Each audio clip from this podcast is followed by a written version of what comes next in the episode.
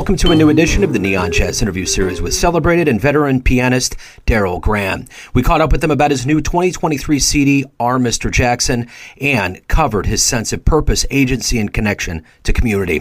Through eight albums as a band leader, numerous recordings as a sideman, a growing body of compositions, and two decades of service as an educator and leader in the arts, his multifaceted creative projects and innovative initiatives reflect a belief in the extraordinary power of art to communicate, inspire, provoke, inform, and move others to transform society and themselves. He was introduced to the international audience in 1988 as the pianist with the legendary vocalist Betty Carter, and things have just gotten better and deeper over the years. We cover all of this and more. Enjoy. We finally get together. What's going on? How you doing today? I'm doing good. I'm doing good. How about you? Good. Everything's good. Great to meet you. Thanks for taking a minute out. And I love your story. And before we get into our mix, Mr. Jackson, which I believe I've already played on the show. I love the album. I'm I'm old school, so I got a CD player in the car. So I my ah. son and I we we blaze around Kansas City listening to jazz. Sweet. But um, I want to begin our conversation before we delve into the album by talking about living through a pandemic as an artist the last three and a half years. How did you get through it, and how did it subsequently change you? Wow, what a fantastic question. Um, well, so my day job is a university professor. Yeah. So the primary shift for me in my life was that I did not go to my university uh, building for the first year. We did not have in-person classes, so I had to transition to doing everything that you do through the human contact and room, you know, in-person um, making of music to trying to channel all that through a computer. Uh, so that that was a huge challenge. Um, I think you know, obviously, in terms of professional things, there were no live performances. Um, I did a fair amount of streaming performances uh, after that became a thing. You know, we could meet one on one. So later on in the p- pandemic, um, you know, put together performances with you know no audience or or streaming things um, for festivals, my own presentations. So that was interesting. Um, and, you know, obviously not as satisfying as performing for people live, but was still, you know, good.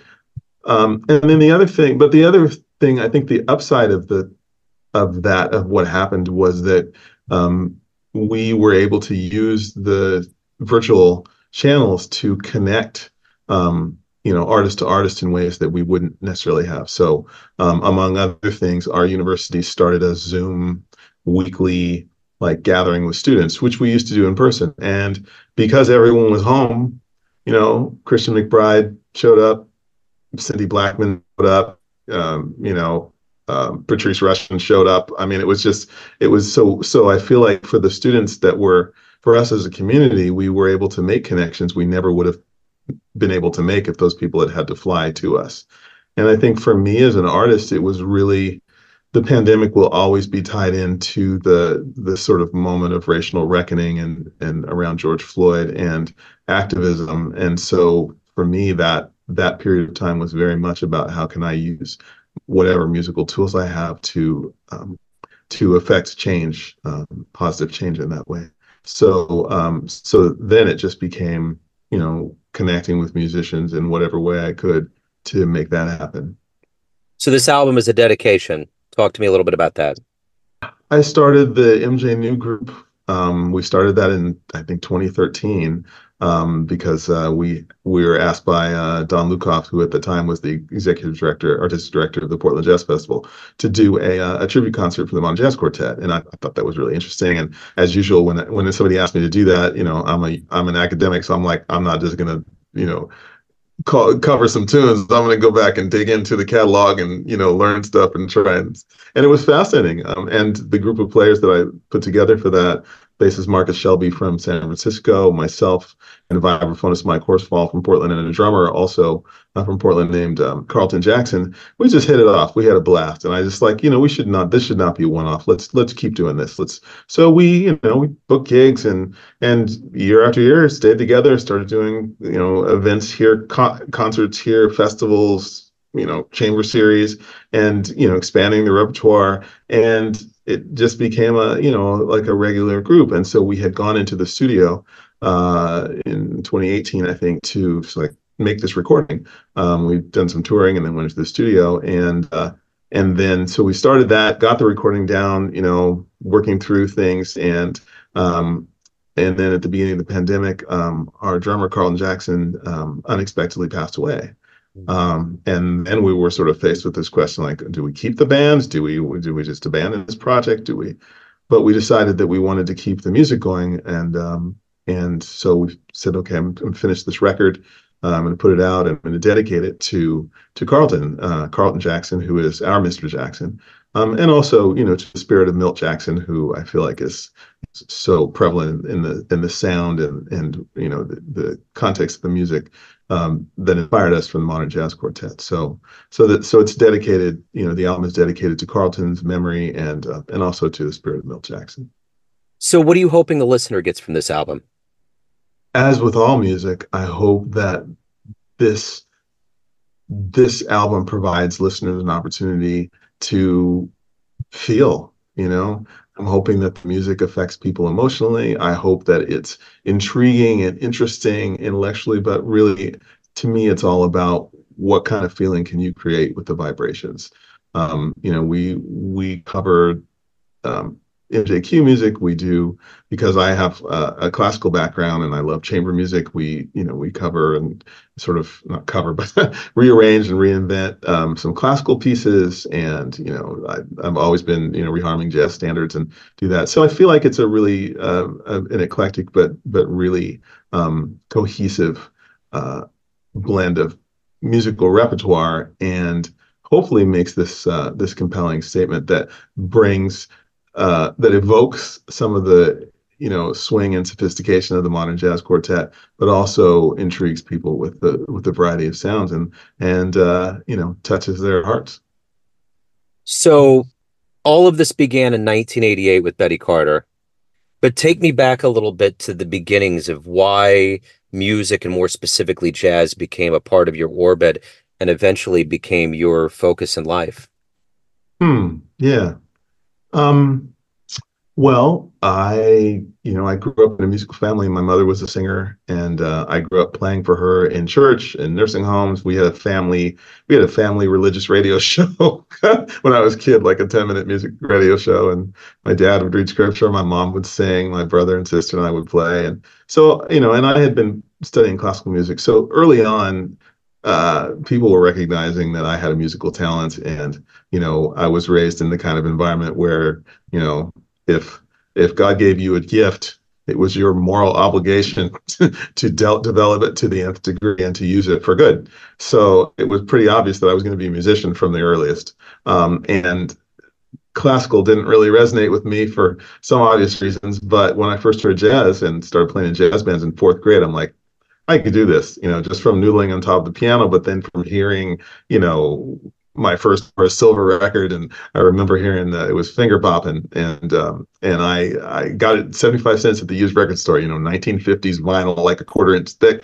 Put that on. I played. Uh, they were playing "Cooking from the Continental," and uh, and I ran upstairs. I remember I was in the basement. I ran upstairs to my mom. I was like, "You got to hear this! You got to hear this! This is unbelievable!" And I couldn't explain to her what it was. It was swing, was what it was. I was just like, "This is this is it. This is the thing." So uh, you know, from that point on, I was kind of felt like, okay, this is where this is where I want to go. Um, and you know, all of my all of my heroes, you know, led me to wanting to to find a way to be uh, to be in that world, to be in that music and you've been in this world for decades. What is it that you love the most about it? You have all these capacities as a recording artist, live performer, educator, but at the end of the day, what gets you up in the morning? What drives you to be a part of this jazz community? I, I often I often tell my students that like I mean jazz is jazz is a music, a musical form. You know, you could call it a genre, but really it's a culture. And I I am so privileged to be a part of the legacy of the African American contribution to world culture. I feel like, you know, what keeps me in it is the power in it to change the world. And it's just, you know, it's it's no more worthy a vehicle than other cultural contributions, but it's the one that I have the closest, you know, connection to. And so I feel like my insistence on understanding it, but also being my full, diverse human self um, and bringing that to this vehicle is really what I can what I can do and the contribution I can make. So all of those things, whether I'm teaching it, I'm passing on the information that mentors pass on to me, guiding young people into it, writing it, you know, applying it to, you know, to heal um, people and audiences, you know, using it as a voice to affect change, activism, all of that. I just, I'm, I feel like I'm fortunate to have a vehicle that's expansive enough and inclusive enough to be able to do that kind of work in the world. So that's, and plus, all the people. I mean, you know, if if you got to hang around with Esperanza Spalding and Brian Blade, wouldn't you do whatever that sure. whatever that thing was? yeah. So that's that's that's another thing. That that community is like, oh my god, I just pinch myself to be able to know these people and be and be engaged with them. And one of the virtues, one of the highest virtues of the jazz community is there's this torch that from the beginning has been passed on from the elders and legends. They've made very clear that they want to pass this on to successive generations. And you've been around from Betty Carter to Christian McBride to all the other cats that we've mentioned so far. You've been around heavy hitters and you're an elder in this in this art form. What do you ultimately want to teach and lend to the younger generations that you want them to really hold on to? What is one of your top priorities as an educator? the way that I always try and, you know, a- approach it with my students is that um, jazz is a practice. Jazz is my practice, and so um, I want I want two things. I want them to understand the power of a practice um, of what happens when you sort of. It's not just the time that you spend at the instrument; it's the time that you spend thinking about it and communing with others around it. So I'm I'm I'm trying to get them to see that it's not just like a technical facility issue. It's not just a playing issue. It's a it's a practice in which you can learn and enrich your life. It's a practice that can teach you courage. It teaches you creativity. It teaches you communication. It teaches you about democratic principles. I mean, all all of those things. I think, and and I so I want them to understand that, and I want them to come to a sense of their agency. And I also want them to develop the courage to be themselves, to say what they have to say. Um, and, you know, that's one of the challenges. Um, uh, as you say, you have a son, so you understand one of the challenges of growing up in the world. it's like, how, who are you? I mean, aside from what your parents say and what the world says you are, who are you? And I feel like jazz is a great um, a great discipline and and uh, and practice in which to to develop that. So so that's that's you know that and then I guess the thing overall that I want all young people to know is that you have agency. You yeah. can know, you can move in the world with agency. So, so Darrell, the, the history of the, the history of music of jazz music happens to be fortunate to be full of those people of yeah. the Max Roaches and the Sonny Rollins and the Wayne Shorters and the you know all those people. Absolutely. So Darrell, at the end of the day, everyone has a perception of you: family, friends, fans, students. But you run the show. What's your perception of you? Who do you think you are? wow, man, this is awesome. I'm like, what a great wow. Okay. this is this is entering therapy hour. Uh, well, no, it's this is the real stuff. This is really good. Uh, it's yeah. really useful to think about. You know, I was just thinking about this the other day um, because uh, my son has some musical talent that I feel like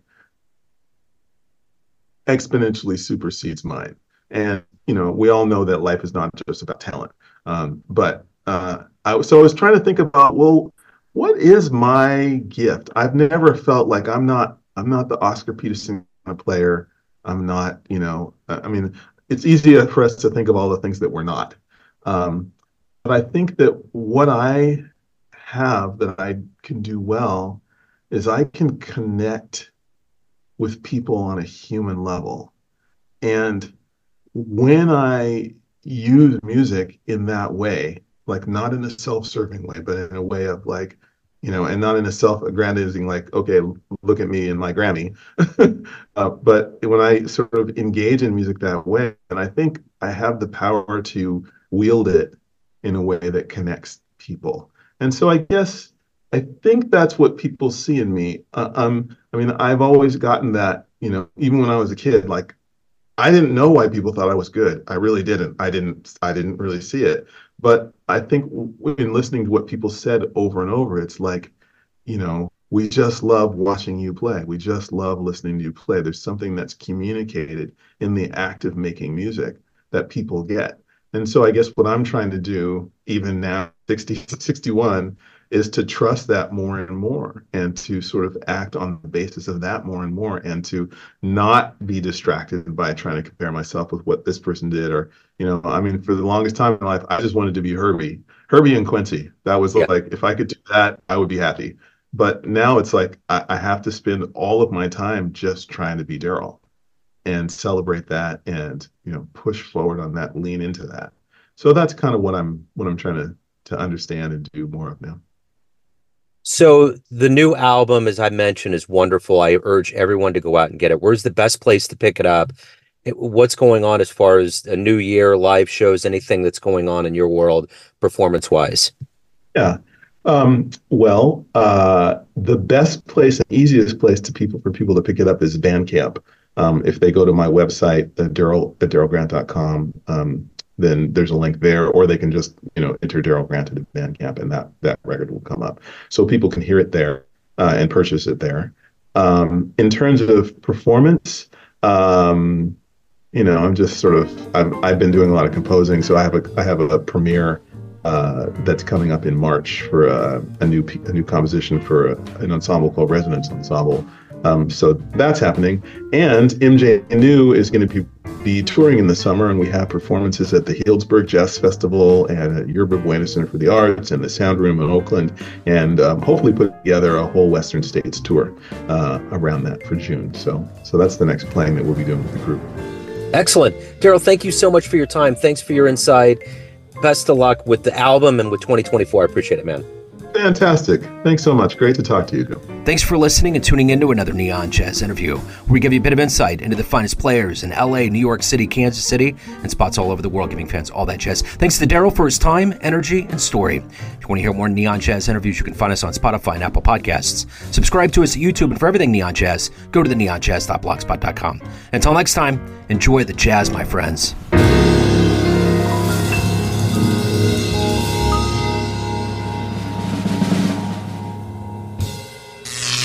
Neon Jazz.